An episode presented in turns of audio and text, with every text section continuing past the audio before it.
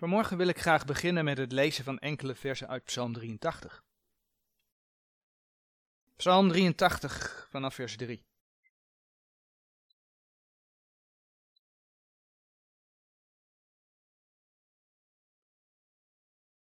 Want zie, uw vijanden maken getier, en uw haters steken de kop op.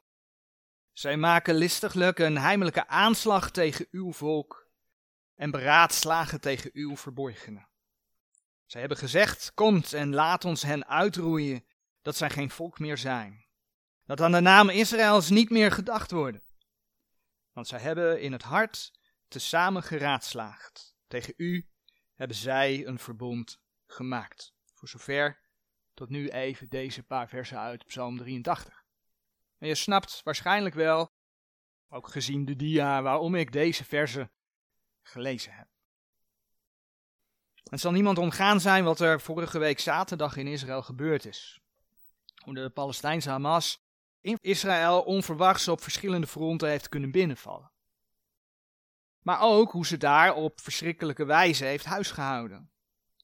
En een grote slachtpartij onder de Israëliërs heeft aangericht.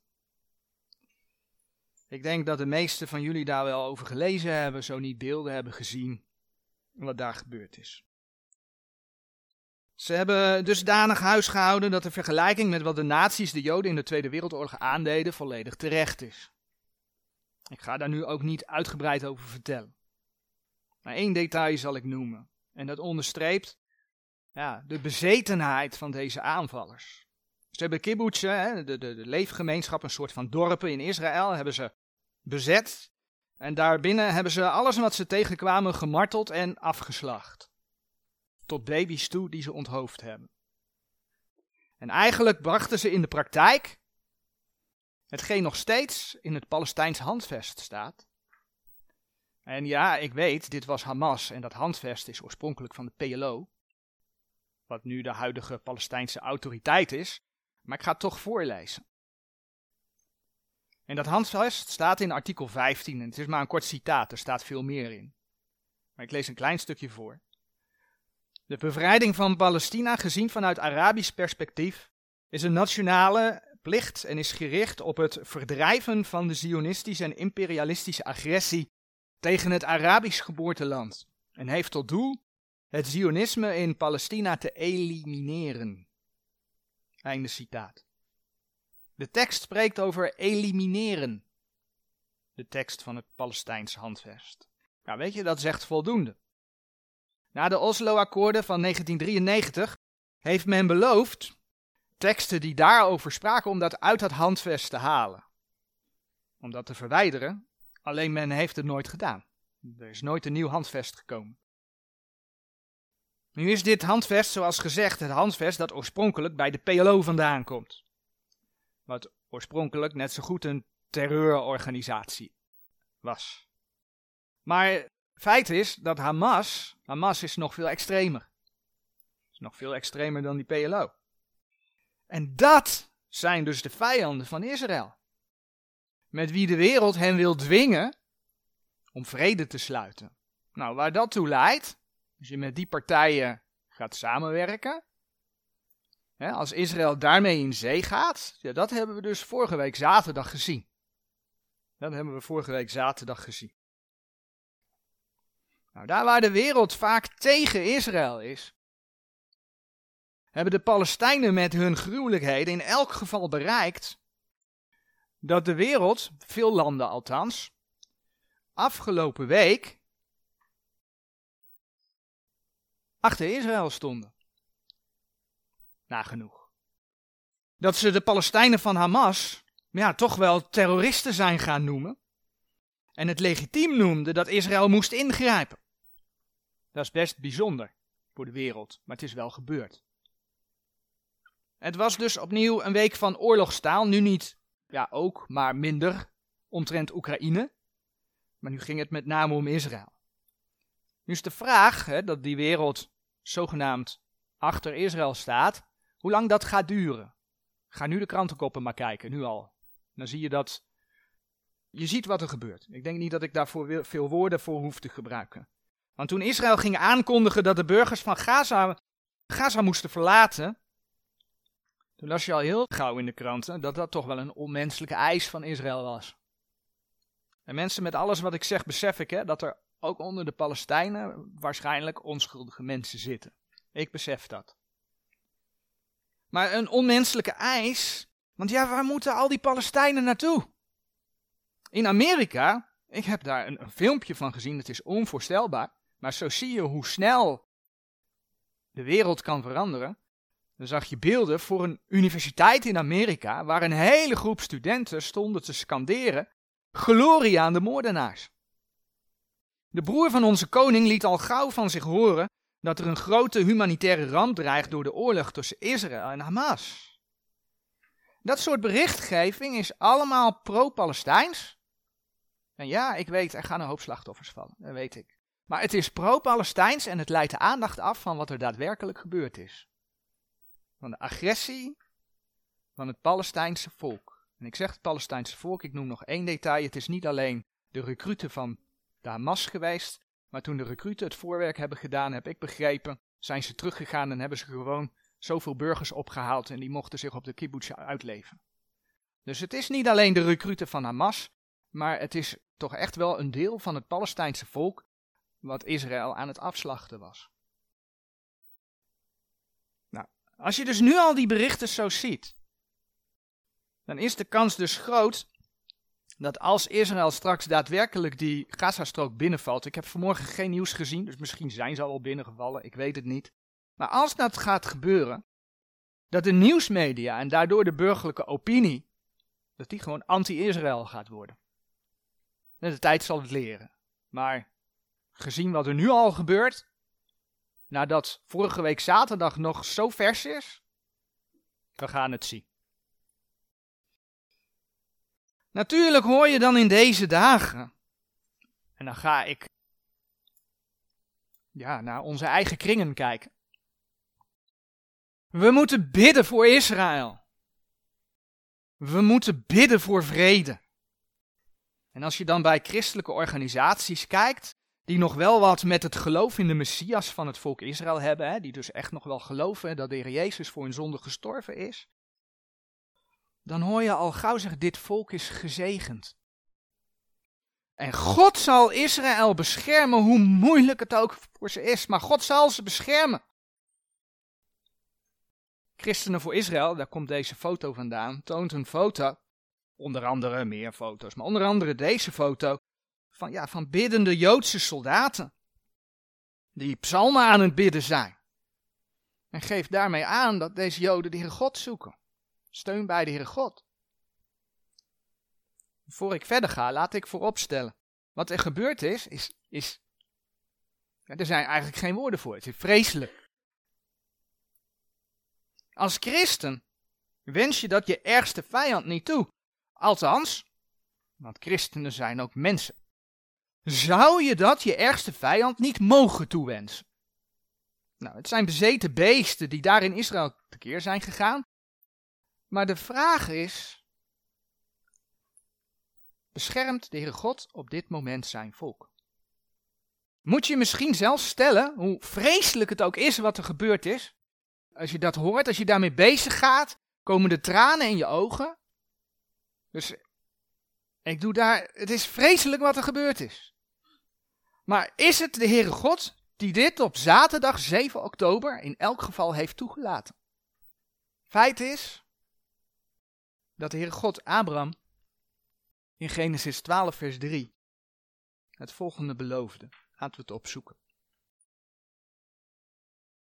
Genesis 12, vers 3. Bekende verse. En ik zal zegenen die u zegenen, en vervloeken die u vloekt. En in u zullen alle geslachten des aardrijks gezegend worden. Dit was onderdeel van de zegen die Jacob, Jacob is Israël, weer via zijn vader Isaac, die de zoon van Abraham was, ontving. Dat kun je lezen in Genesis 27, vers 29. Maar dat dit voor Israël geldt, kun je ook uit nummer 24, vers 9 halen. En weet je, dat zijn Gods woorden over dat volk Israël. Dus zodra je je met Israël gaat bezighouden, dan moet je er dus oppassen wat je zegt. En je moet zeker oppassen wat je met Israël doet. Zelfs vandaag de dag. En waarom ik zelf zeg, daar komen we zo meteen op. En als het ons christenen aangaat, dan mogen we dankbaar zijn, want Romeinen 3 vers 2 laat zien, het is dat volk wat de Heer God gebruikt heeft om ons zijn woord te geven. Het is door dat volk dat wij dit boek van God hebben. En niet alleen dat boek. Het is door dat volk dat de Heer Jezus Christus op aarde geboren werd. God geopenbaard in een menselijk lichaam. En voor de zonde van de mensen kon sterven.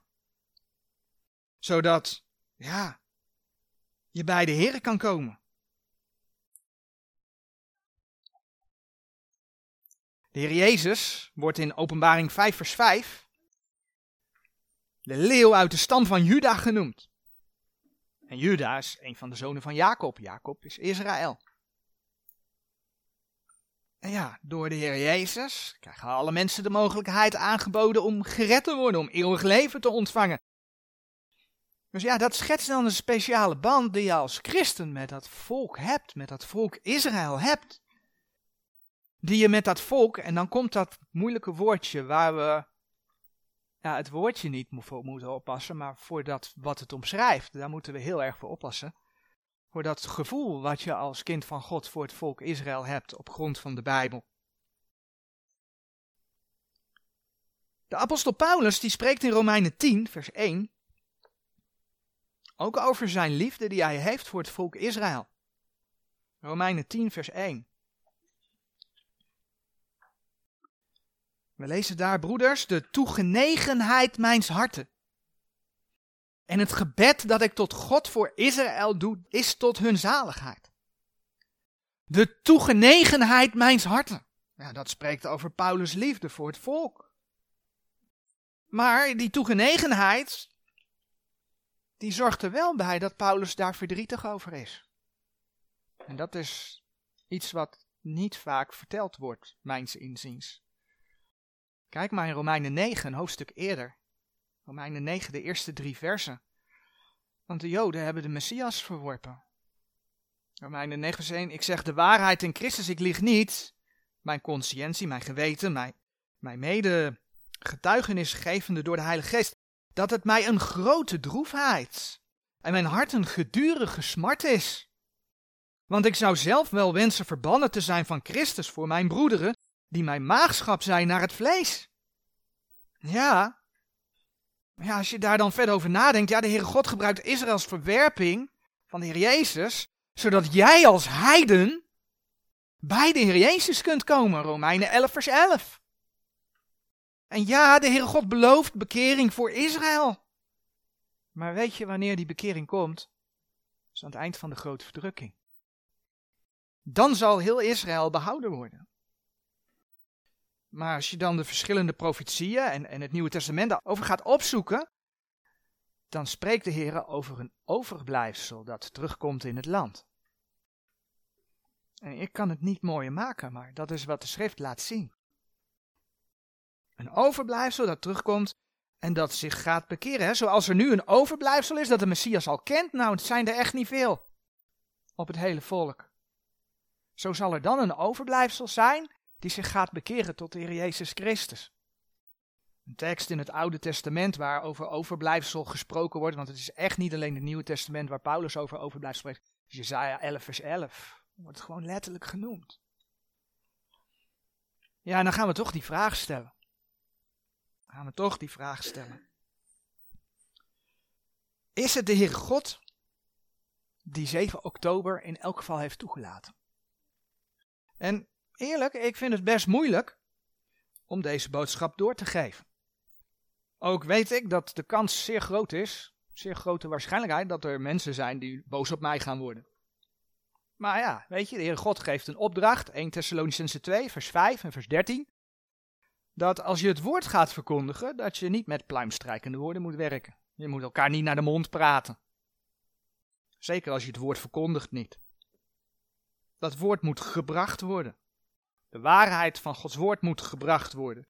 Dus ook als het om Israël gaat, moet je als christen je niet laten leiden door je gevoel. Want het punt blijft staan, er zijn vreselijke dingen gebeurd. En als je daarmee bezig gaat en je erin gaat verdiepen, nou, dan gaat je gevoel. Maar daar moet je je dus niet door laten leiden. Ook dan moet je Gods woord laten zoals het is. Aannemen zoals het is. Te meer, en daar ga ik het vandaag niet zozeer over hebben, maar daar kun je nog veel verder over nadenken. Te meer daar Israël ons als voorbeeld gegeven is. Dus als God het volk als voorbeeld geeft, als jullie van mij afdwalen, ik loop vooruit op de boodschap, ik wil er toch even iets over zeggen. Als jullie mijn woord niet gehoorzaam zijn en ik doe jullie dit, want dat gaan we straks zien, hoe moeilijk het ook is, is dat ook een boodschap voor de gemeentetijd. Als jij mij verwerpt, ja, een grote verdrukking heet de tijd van Jacobs benauwdheid, maar die gaat straks echt over de hele wereld.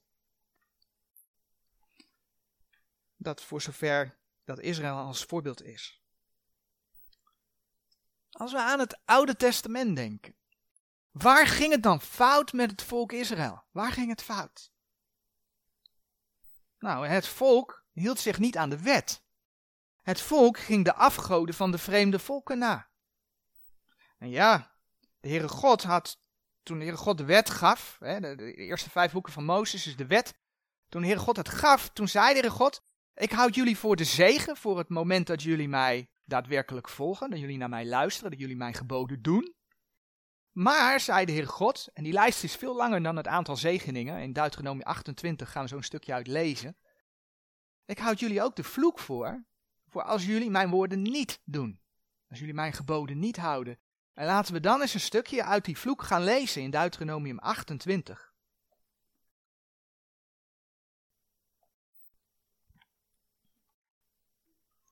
Deuteronomium 28 en de eerste versen die we daarvan lezen zijn vers 28 en 29. En misschien is het toch goed om ook even vers 15 te lezen. Dat je echt ziet, die vloek komt als het volk zich niet zou houden aan de woorden van God. Vers 15. Daarentegen zal het geschieden, indien gij der stem des Heere uw Gods niet zult gehoorzaam zijn om waar te nemen, dat gij doet al zijn geboden en zijn inzettingen, die ik u heden gebied, zo zullen al deze vloeken over u komen en u treffen. En dan gaan we naar vers 28. De Heere zal u slaan met onzinnigheid en met blindheid en met verbaasdheid des harten, dat gij op de middag zult omtasten gelijk als een blinde, omtast in het donker, en zult uw wegen niet voorspoedig maken, maar gij zult alleenlijk verdrukt en beroofd zijn alle dagen, en er zal geen verlosser zijn. Deuteronomium 28, vers 32 zegt vervolgens: Uw zonen en uw dochters zullen aan een ander volk gegeven worden, dat het uw ogen aanzien en naar hen bezwijken de ganse dag. Maar het zal in het vermogen uw hand niet zijn. Vers 62 en 63 van Deuteronomium 28. En gij zult met weinige mensen overgelaten worden, in plaats dat gij geweest zijt als de sterren des hemels in menigte, omdat gij der stem des Heere uw Gods niet gehoorzaam geweest zijt. En het zal geschieden gelijk als de Heere zich over uw lieden verblijden, u goeddoende en u vermenigvuldigende. Alzo zal zich de Heere over u verblijden, u verdoende en u verdelgende. En gij zult uitgerukt worden uit het land waar gij naartoe gaat om dat te erven. Wauw, dat zijn heftige woorden. Dat zijn heftige woorden. Maar het is de Heer God die dat tegen het volk Israël gezegd heeft. Het is ook een van de bewijzen dat dit woord de waarheid is. Want in de geschiedenis zie je het voorbij komen. Dus je kan voor God weglopen. Maar dat heeft geen zin. Zijn woord is waar. Zijn woord gaat in vervulling. Maar dan zijn er mensen die zeggen: ja, maar weet je, dat is allemaal geschiedenis. Ja, weet je, het volk ging de afgoden aanbidden, is in Babylonische ballingschap, beschrijft de Bijbel, gevoerd, is weggoed. Dat is nu allemaal voorbij. Allemaal voorbij. Is geschiedenis. Zo gaan velen trouwens met die hele Bijbel om. Maar dat even terzijde. Allemaal voorbij. Maar is dat zo? Is het allemaal voorbij? Toen Heer Jezus kwam, verwierp het volk de Messias. En ook daarvan zei de Heer Jezus, en daarvoor bladeren we naar Matthäus 23, vers 37. Matthäus 23, vers 37. Jeruzalem, bekende vers aan Jeruzalem, gij die de profeten doodt en stenigt die tot u gezonden zijn. Hoe menigmaal heb ik uw kinderen willen bijeen vergaderen, gelijkerwijs hen haar kiekens bijeen vergaderd onder de vleugelen. En gij lieden hebt niet De Heer Jezus liet door gelijkenissen zien dat hij de landlieden van de wijngaard Israël zou gaan verderven. En dat hij de wijngaard aan anderen zou gaan geven. Lucas 20, vers 16. En dat is gebeurd. En ja, de Heer Jezus riep aan het kruis, toen hij gekruisigd werd, Vader, vergeef het hun, want ze weten niet wat ze doen. Lucas 23, vers 34. Dat klopt. En het mooie is dan ook dat na de opstanding van de Heer Jezus, na zijn hemelvaart, dan zie je dat het volk Israël alsnog de mogelijkheid aangeboden krijgt om haar Messias aan te nemen. In Handelingen 2 houdt Petrus zijn bekende Pinkstertoespraak, die altijd op de gemeente betrokken wordt. Hè, in de Pinkster, charismatische ik denk elke kerk wel zo'n beetje, bijna elke kerk. Maar als je die context gaat lezen, dan is Petrus boodschap aan het huis Israëls. Israël kreeg daar opnieuw de kans, de mogelijkheid is een beter woord, om de Heer Jezus Christus als haar Messias aan te nemen. De toespraak van Stefanus in Handelingen 7 is ook zo'n toespraak waar het volk opnieuw de gelegenheid kreeg om haar Messias aan te nemen, maar het Joodse volk verwierp de Messias. En dan bladeren we naar Handelingen 13, vers 46. Dan lees je op een gegeven moment dat de apostelen zeggen, en het komt vaker in Handelingen terug, maar het eerste moment is Handelingen 13, vers 46, dat er gezegd wordt, ja, maar nou gaan we naar de heidenen, want jullie hebben het verstoten. Kijk maar in vers 46. Maar Paulus en Barnabas, vrijmoedigheid gebruikende, zeiden: Het was nodig dat eerst tot u het woord Gods gesproken zou worden, hè, tot u, het volk Israël. Doch nademaal gij het zelf verstoot. En u zelf met des eeuwige levens niet waardig geoordeeld. Zie, wij keren ons tot de heidenen. Ja, dat is de ontwikkeling die God in zijn woord geeft. Is dit antisemitisch dat ik dit noem? Nee, dit is Gods woord. En we gaan straks zien, Israël heeft heerlijke beloften. Dat steken we niet onder stoelen of banken. Die gaan komen. Maar dat neemt niet weg dat Israël als voorbeeld is gegeven. En dat dit geschreven staat en dat ook dit verkondigd moet worden. Zeker als wij in deze tijd leven en naar de grote verdrukking toe leven. In 70 na Christus werd Jeruzalem opnieuw verwoest en kwam het volk opnieuw in de verstrooiing. Maar, maar, maar, volgende opmerking. Sinds 1948 is Israël weer in het land. God brengt zijn volk terug. Weet je, het is nu allemaal voorbij. Die vloek. Het is nu allemaal over. Dus, gelukkig, het is toch allemaal geschiedenis. Ja, is dat ook zo? Als je in de profeten gaat lezen over de terugkeer van het Joodse volk naar het beloofde land op het moment dat de Heer dat doet, het hele volk terug, dan zal dat volk in veiligheid wonen. Nou, hoe veilig het op dit moment in Israël is, hebben we vorige week zaterdag gezien. Blijkbaar is die belofte dus nog niet in vervulling gegaan. Ook zullen zij op het moment dat dat die beloften in vervulling gaan, zien in wie zij gestoken hebben. Oftewel, ze zullen tot bekering komen in hun Messias, Zachariah 12 vers 10. Ezekiel 36 vers 24 tot en met 27. Maar dat is ook nog niet zo. Nou, als je dan in de tijd gaat plaatsen,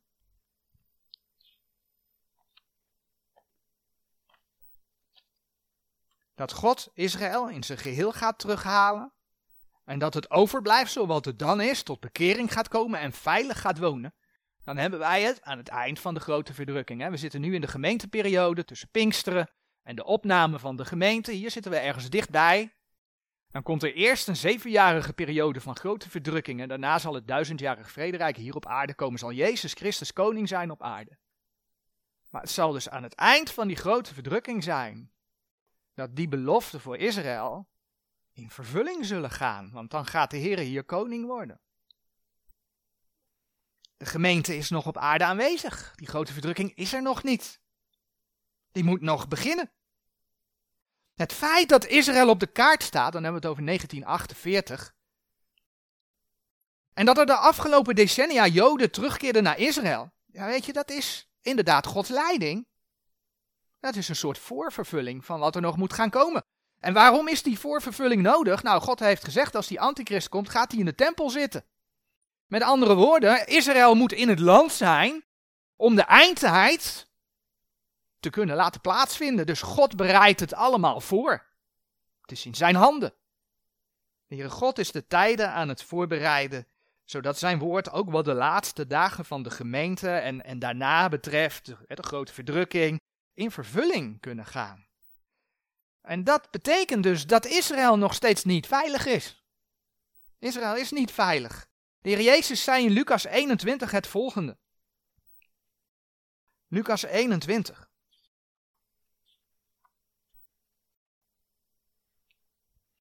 In Lucas 21, vers 20 tot en met 24 lezen we dat Heer Jezus het volgende zei. Maar wanneer gij zien zult dat Jeruzalem van heerlegers omsingeld wordt, zo weet als dan dat haar verwoesting nabijgekomen is. Als dan die in Judea zijn, dat zij vlieden naar de bergen, en die in het midden van dezelfde zijn, dat zij daar uittrekken, en die op de velden zijn, dat zij in dezelfde niet komen, want deze zijn dagen der wraken, opdat alles vervuld worden dat geschreven is. Doch wee de bevruchte en de zogende vrouwen in die dagen, want er zal grote nood zijn in het land en toren over dit volk. En zij zullen vallen door de scherpte des zwaards en gevankelijk weggevoerd worden onder alle volken. En Jeruzalem zal van de heidenen vertreden worden, totdat de tijden der heidenen vervuld zullen zijn. En laten we over de strijd rond Jeruzalem in de grote verdrukking er ook nog wat versen uit de profeet Zacharia bij lezen. Zacharia 14 vers 1 en 2. Zacharia 14 vers 1 en 2. Zie de dag komt de Heere dat uw roof zal uitgedeeld worden in het midden van u, o Jeruzalem. Want ik zal alle heidenen tegen Jeruzalem ten strijde verzamelen en de stad zal ingenomen en de huizen zullen geplunderd en de vrouwen zullen geschonden worden. En de helft der stad zal uitgaan in de gevangenis, maar het overige des volks zal uit de stad niet uitgeroeid worden. Ja, en deze versen spelen zich af kort voordat de Heer Jezus terugkomt. Kijk maar in Zachariah 14 vers 3 en 4. Weet je, dat betekent dat die tijden der heidenen doorlopen tot aan het eind van de grote verdrukking. Tot het moment dat de Heer Jezus terugkomt. Tot dat moment lopen die tijden der heidenen door. Ja, en dan lees je wat er gaat gebeuren. In die tijd van de grote verdrukking zal Israël, net als ze dus bijvoorbeeld die Oslo-akkoorden gesloten hebben, gaan ze een verbond met de antichrist maken. Daniel 9 spreekt daarover, vers 27. En in Lucas 21, vers 24 lees je dus ja, dat Jeruzalem door de heidenen vertreden wordt. Zal worden. Totdat dat vervuld zal zijn. Niet alleen in die tijd, maar totdat. Maar realiseer je je dan wat we gelezen hebben? Want wat we gelezen hebben is precies wat er ook op 7 oktober is gebeurd. Het volk was verblind. Het volk was zonder verlosser. Zelfs als je die verlosser zou betrekken op de eigen leger, die verblind was. Misschien door trucage, want daar heb ik verhalen over gehoord van, van Hamas. Misschien deels doordat ze ook ergens anders, want die, die verhalen heb ik ook gehoord, ook een aanval verwachten. Maar Hamas heeft zoveel schade kunnen aanrichten omdat de ogen verblind waren. Ja. Huizen werden geplunderd, vrouwen werden geschonden.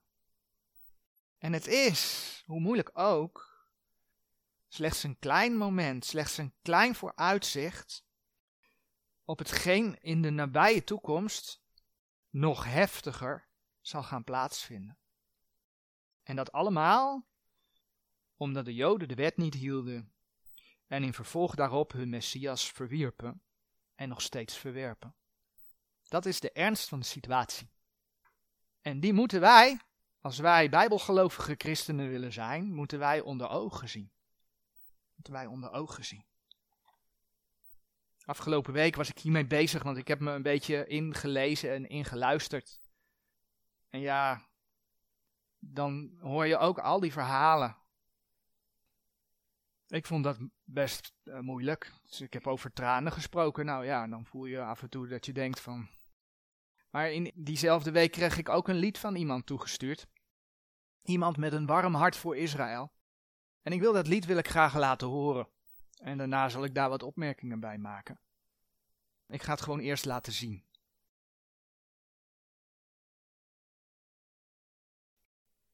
We hebben het over de situatie in Israël gehad. Als je daarover nadenkt wat dat gebeurd is, als je die verhalen hoort, dat je de tranen in de ogen springen. Maar het klinkt misschien raar. Dit lied geeft zulke mooie beloften. Zulke mooie bijbelse, die regelrecht uit Gods woord komen, bijbelse beloften. Overigens hier en daar ingekleurd, maar goed. In principe bijbelse beloften. Dus die beloften zijn waar. Beloften zijn waar. Maar ook dit lied. Ik was dus met al die gebeurtenissen bezig. Toen zag ik dit. Deed bij mij, ja, ik werd daar uh, ontroerd van. Overigens, de muziek bewerkt dat ook een beetje, hè? Maar waarom? Omdat de meeste beloften van dit lied, die genoemd worden, inclusief de belofte van de Messias, beloften zijn die in het duizendjarige vrederijk uitkomen, vervuld worden. De beelden die getoond worden van de Joden die vol blijdschap terugkeren naar hun beloofde land, wat het gewoon is. Maar in combinatie met al die beloften wil laten geloven dat ze nu al onder die bescherming van de Heere God leven. Maar dat is dus een voorbeeld, en ik ga hem gewoon, gewoon zeggen. Dat is dus een voorbeeld hoe je bedrogen uitkomt als je de schrift niet recht snijdt. Want ja, Israël gaat tot bekering komen. Dan zal al die zegen over dat volk gaan. Het zal voor dat volk zijn. En ze zullen er zeker wonen. De schrift zegt dat. Maar dat is niet nu. Israël leeft nu niet onder Gods bescherming. En dat is juist de reden dat vorige week zaterdag heeft plaatsgevonden wat er heeft plaatsgevonden. Anders had God het niet toegestaan. En uiteindelijk spreekt de Heer over als die grote verdrukking voorbij is, dat er slechts een klein overblijfsel is, waarvoor al die zegens gaan gelden. En dat is de realiteit. Naar die Israëlische soldaten dan. Waarvan ik die foto liet zien, hier heb je hem weer. Die soldaten die de psalmen aan het bidden waren. Ze zijn notabene met Gods woord bezig. Besef je dat als je naar Israël gaat en je gaat daar op straat doen wat wij gisteren in het centrum van Apeldoorn deden, dat je dan heel snel omsingeld bent door een aantal ultra-orthodoxe joden die jou willen stenigen? Ik ken het getuigenis van iemand die dat nog niet zo heel lang geleden heeft meegemaakt. Het is net als in de dagen van de Heer Jezus, toen hij op aarde was en tegen de fariseeën zei, wat we in Matthäus 23 lezen. En je kunt daar veel meer versen bij pakken, maar ik neem deze even als voorbeeld. Wat de Heer Jezus tegen de fariseeën zei in Matthäus 23 en dan vers 28 tot en met 31. Matthäus 23, vers 28. Alzo ook schijnt gij wel de mensen van buiten rechtvaardig, maar van binnen zijt gij vol geveinsdheid en ongerechtigheid. Wee u, gij schriftgeleerden en fariseeën, gij geveinsde, want gij bouwt de graven der profeten op en versiert de graftekenen der rechtvaardigen en zegt, indien wij ten tijde onze vaderen waren geweest. Wij zouden met hen geen gemeenschap gehad hebben aan het bloed der profeten. Al dus getuigt gij tegen uzelf, zei de Heer Jezus, dat gij kinderen zijt dergenen die de profeten gedood hebben. De Heer Jezus werd gekruisigd. En ja, dat is volgens Gods plan, hè. Maar Jezus werd gekruisigd doordat die fariseeën, ja, door dit. De eerste christenen werden vervolgd en gedood. En een van de vervenste vervolgers van de eerste christen was de apostel Paulus. Handelingen 8, vers 1 en 3. Daar lees je over dat Paulus de gemeente verwoestte. Die schriftgeleerden hielden er allerlei regeltjes op na. Waarmee ze zelfs Gods woord niet deden. Dat lees je bijvoorbeeld in Marcus 7, vers 9 en 13. Nou, dan kijken we naar vandaag de dag. De orthodoxe Joden hebben ook vandaag de dag naast de Tenach, dat is wat bij ons als het Oude Testament bekend is, hebben ze echt andere geschriften. De Joden hebben de Talmud, de Joden hebben de Mishnah, de Joden hebben de Midrash. Eigen regeltjes waarmee ze hun eigen gerechtigheid nastreven. In plaats dat ze zich onderwerpen aan Gods gerechtigheid. En ja, apostel Paulus die zei dat, bijvoorbeeld in Romeinen 10 vers 3.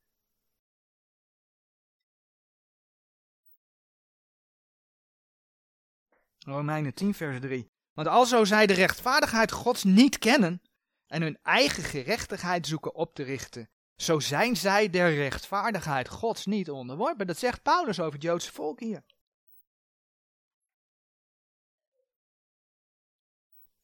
En wat doet de Heer dan met de gebeden van het volk? Wat doet de Heer met de gebeden van het volk? Want ze bidden toch, ze bidden de psalmen. Nou, laten we Jezaja 59, vers 1 en 2 lezen.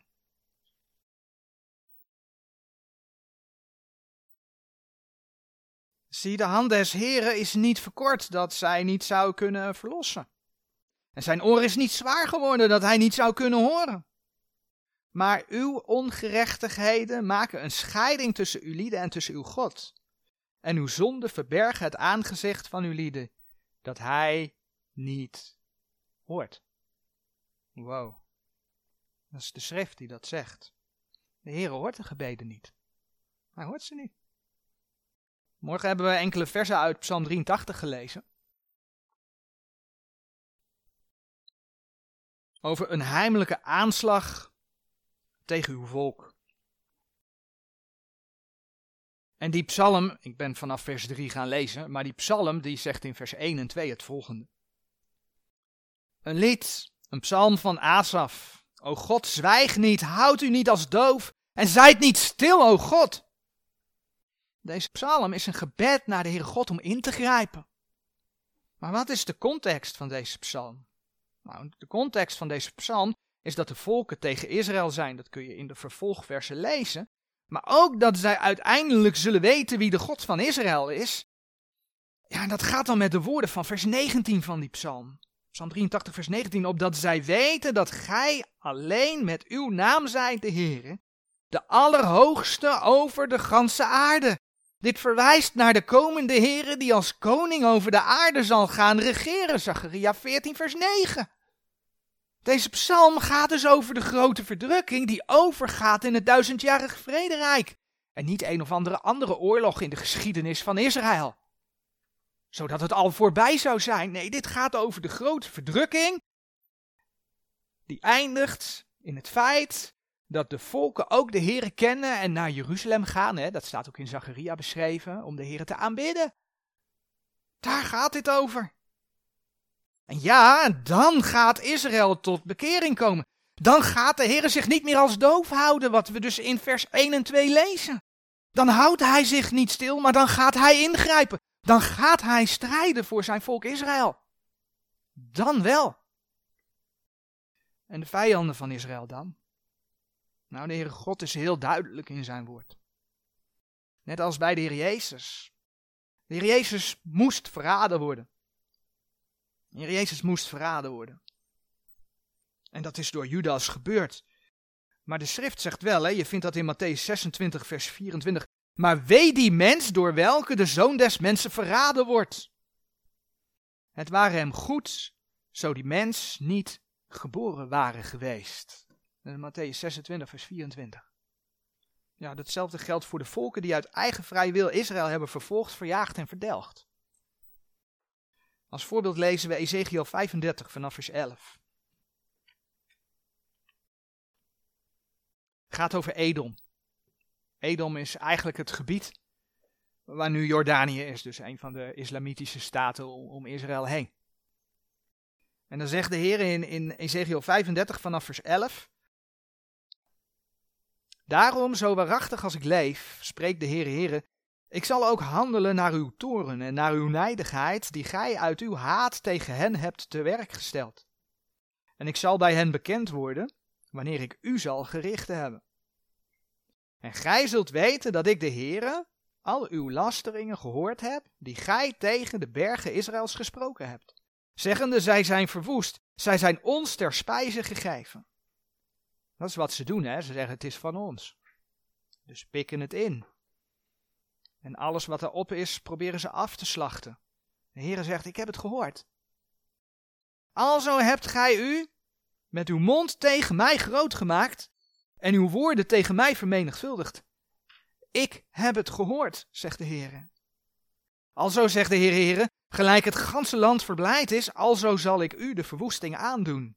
Gelijk gij u verblijd hebt over de erfenis van het huis Israëls, omdat zij verwoest is, alzo zal ik aan u doen. Het gebergte van Seir en ganse Edom zal geheel een verwoesting worden, en zij zullen weten dat ik de Heere ben. Dat zijn de profetieën. En ondanks dat de Heer zich dus momenteel doof houdt voor Israël, hoort de Heer alles wat Israëls vijanden Israël aandoen. En hij ziet alles wat ze hen aandoen. En de Heere God zal gerechtigheid doen. En je leest dat ook in Psalm 83. Je leest dat in, in die versen tussen 83 vers 6 en, en vers 19 in. En dat geldt dus zeer zeker ook en dan komt hij, Palestina staat ook in, we hebben daar ooit bij een psalm waar stilgestaan dat Palestina in, in Gods woord voorkomt. In deze psalm ook. Dat geldt dus ook voor Palestina en de Palestijnen. Kijk maar in psalm 83 vers 8, daar staan ze. God gaat met ze afrekenen. Nou, daar wil ik het voor wat betreft Israëls vijanden bij laten. Maar God is rechtvaardig. God is rechtvaardig. Maar deze boodschap van vandaag is eigenlijk een waarschuwing. Er gebeuren vreselijke dingen. Vreselijke dingen. Maar laat je niet meesleuren door je gevoel. Laat je niet opruien door al die christelijke partijen die vinden dat we één moeten worden met Israël. Want wat er dan gaat gebeuren is wat ik de laatste tijd nogal voorbij zag komen. Want in Israël is ook een manifestatie geweest door christelijke organisaties. Ja jongens, we moeten niet over het evangelie praten. Want dan kun je samenwerken met Israël. Maar dat is niet de bedoeling. Dus het is een waarschuwing. Laat je niet meesleuren door je gevoel. Blijf bij het woord van God en wees gewaarschuwd. Afgelopen week hoorde ik een bekende eindtijdprediker zeggen: Er is grote eenheid in Israël op dit moment. Tussen orthodox en liberaal, eigenlijk iedereen is één. En ja, menselijkerwijs begrijp ik dat. Maar wie wil nou dat de mensen allemaal één worden? Jood en christen en andere religies doen we er ook nog even bij. Wie wil dat nou? Dat we allemaal één worden in deze tijd ter voorbereiding op het antichristelijk rijk waar alles straks de ene grote leider zal dienen. Wie wil dat? Ik denk dat we allemaal het antwoord weten. En ik denk ook dat dat is hoe we de gebeurtenissen profetisch moeten duiden. We moeten er voorzichtig mee zijn, maar de kans is groot dat hier een hele grote strijd en een hele grote chaos uit gaat komen op het wereldtoneel ook. En dat zie je zich nu al een beetje ontwikkelen. Je kan het fout hebben, hè? Dat gewoon even erbij zeg, misschien loopt het met de sisser af. Geeft de Heere God nog tijd. Maar, ja, wij weten dat er uiteindelijk een grote wereldleider moet gaan komen. Die zogenaamde wereldvrede gaat stichten. En die een verbond met Israël gaat sluiten. Dat moet er gebeuren. Nou, de vraag is dus of deze strijd daar de aanleiding voor gaat zijn. Wat heel goed zou kunnen. En de toekomst gaat het leren. Als dat zo is, dan is onze toevergadering tot de Heer Jezus zeer nabij. Toch nog het volgende. En dat heeft met deze dia te maken. Als het allemaal Gods wil is wat er nu is gebeurd, wat kunnen wij dan doen? Wat kunnen wij dan doen? Nou, ook nu kunnen wij bidden voor Israël. En laten we ons dan aansluiten bij de apostel Paulus. Het vers hebben we eerder gelezen vanmorgen, maar ik lees het nog een keer in Romeinen 10, vers 1. Laten we ons bij hem aan, hè, ons, ons voorbeeld, Paulus is ons als voorbeeld gegeven, laten we ons bij hem aansluiten. Waar Paulus het volgende zegt. Broeders, de toegenegenheid mijns harten en het gebed dat ik tot God voor Israël doe, is tot hun zaligheid. Laten we voor het volk bidden dat er door al die narigheid, want uiteindelijk geeft God al die narigheid, dat ze uiteindelijk de Heer Jezus zullen aannemen. Ja, zo kan het ook zijn dat er nu al door de narigheid gaan nadenken en bij hun Messias uit gaan komen. En dat is waar wij voor mogen bidden. Dat er Joden mogen zijn die daar en die dan niet al die ellende meer hoeven mee te maken, omdat als de gemeente straks opgenomen wordt, dat ze erbij zijn. Want dan zijn ze deel van de gemeente. En dat is waar wij voor mogen bidden. Daarnaast zegt Psalm 122, vers 6, heel bekend vers natuurlijk. Psalm 122, vers 6, het eerste deel gaat er dan nu met name even om. Bid om de vrede van Jeruzalem. Die context, daar komt hij weer, is het duizendjarig vrederijk.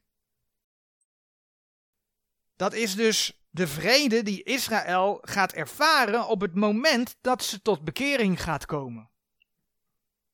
Dus eigenlijk bid je, als je dat gaat bidden, niet voordat het hier allemaal maar vrede en koek en ei op deze wereld zal zijn, want dat gaat het niet worden. Maar dan bid je dus eigenlijk, Heere, kom alstublieft snel. En als de Heer snel komt om ons op te halen, ja, dan gaat die zevenjarige periode. Dus Israël is dan ook sneller dat ze bij die periode komt, dat ze tot bekering komt. En dat Gods gerechtigheid over de hele aarde zal gaan. Maar ik ga dan nu wel een dilemma voorhouden. De vraag is alleen, in hoeverre is dat een egoïstisch gebed? Want als de Heer snel komt, bid je ook dat de grote verdelging van de grote verdrukking nabij is. En er blijft maar een overblijfsel over. In die zin zou je dus alsnog kunnen bidden dat de Heer de rust herstelt. Dan kun je best bidden. Eigenlijk in het kader, hè, wat ook in 1 Timotheus 2 vers 1 tot en met 4 staat, dat wij voor onze overheid moeten bidden. Want als we rust hebben, kan het evangelie klinken en krijgen mensen de kans om het evangelie te horen en aan te nemen.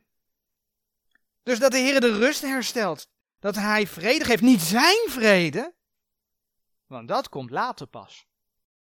Maar wel dat de strijdende partijen tot rust gaan komen. Waardoor de Heer dus, zoals ik net zei, alsnog de tijd geeft voor Joden en heidenen, net zo goed voor de Palestijnen.